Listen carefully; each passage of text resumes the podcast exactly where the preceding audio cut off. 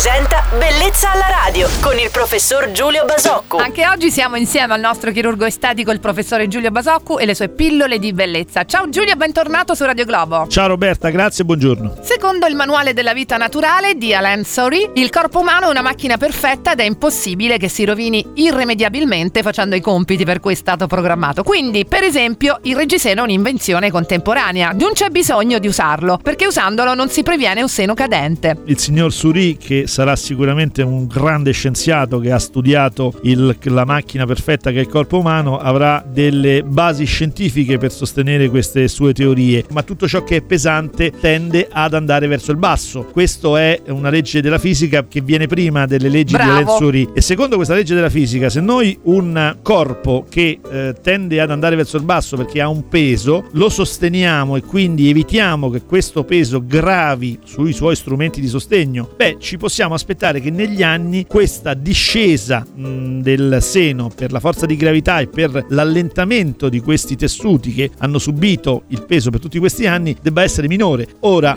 tutto il resto ci sembra abbastanza, abbastanza discutibile. Giulia, una curiosità, una donna con un seno ritoccato e portatrice anche di protesi di seno deve a maggior ragione indossare un reggiseno? Sì, assolutamente sì, perché banalmente, come dicevamo, aumenta il peso che i suoi tessuti devono sostenere e quindi inevitabilmente aiutiamo questo seno a non eh, scendere verso il basso, a non crollare in funzione di questo peso. Bene, molto interessante eh, aver appreso tutto questo. Grazie Giulio, è sempre bello ascoltare comunque il nostro chirurgo estetico Giulio Basoccu. Torneremo a farlo anche domani, sempre su Radio Globo. Buona giornata, ciao Giulio. Ciao Roberta e buona giornata a tutti.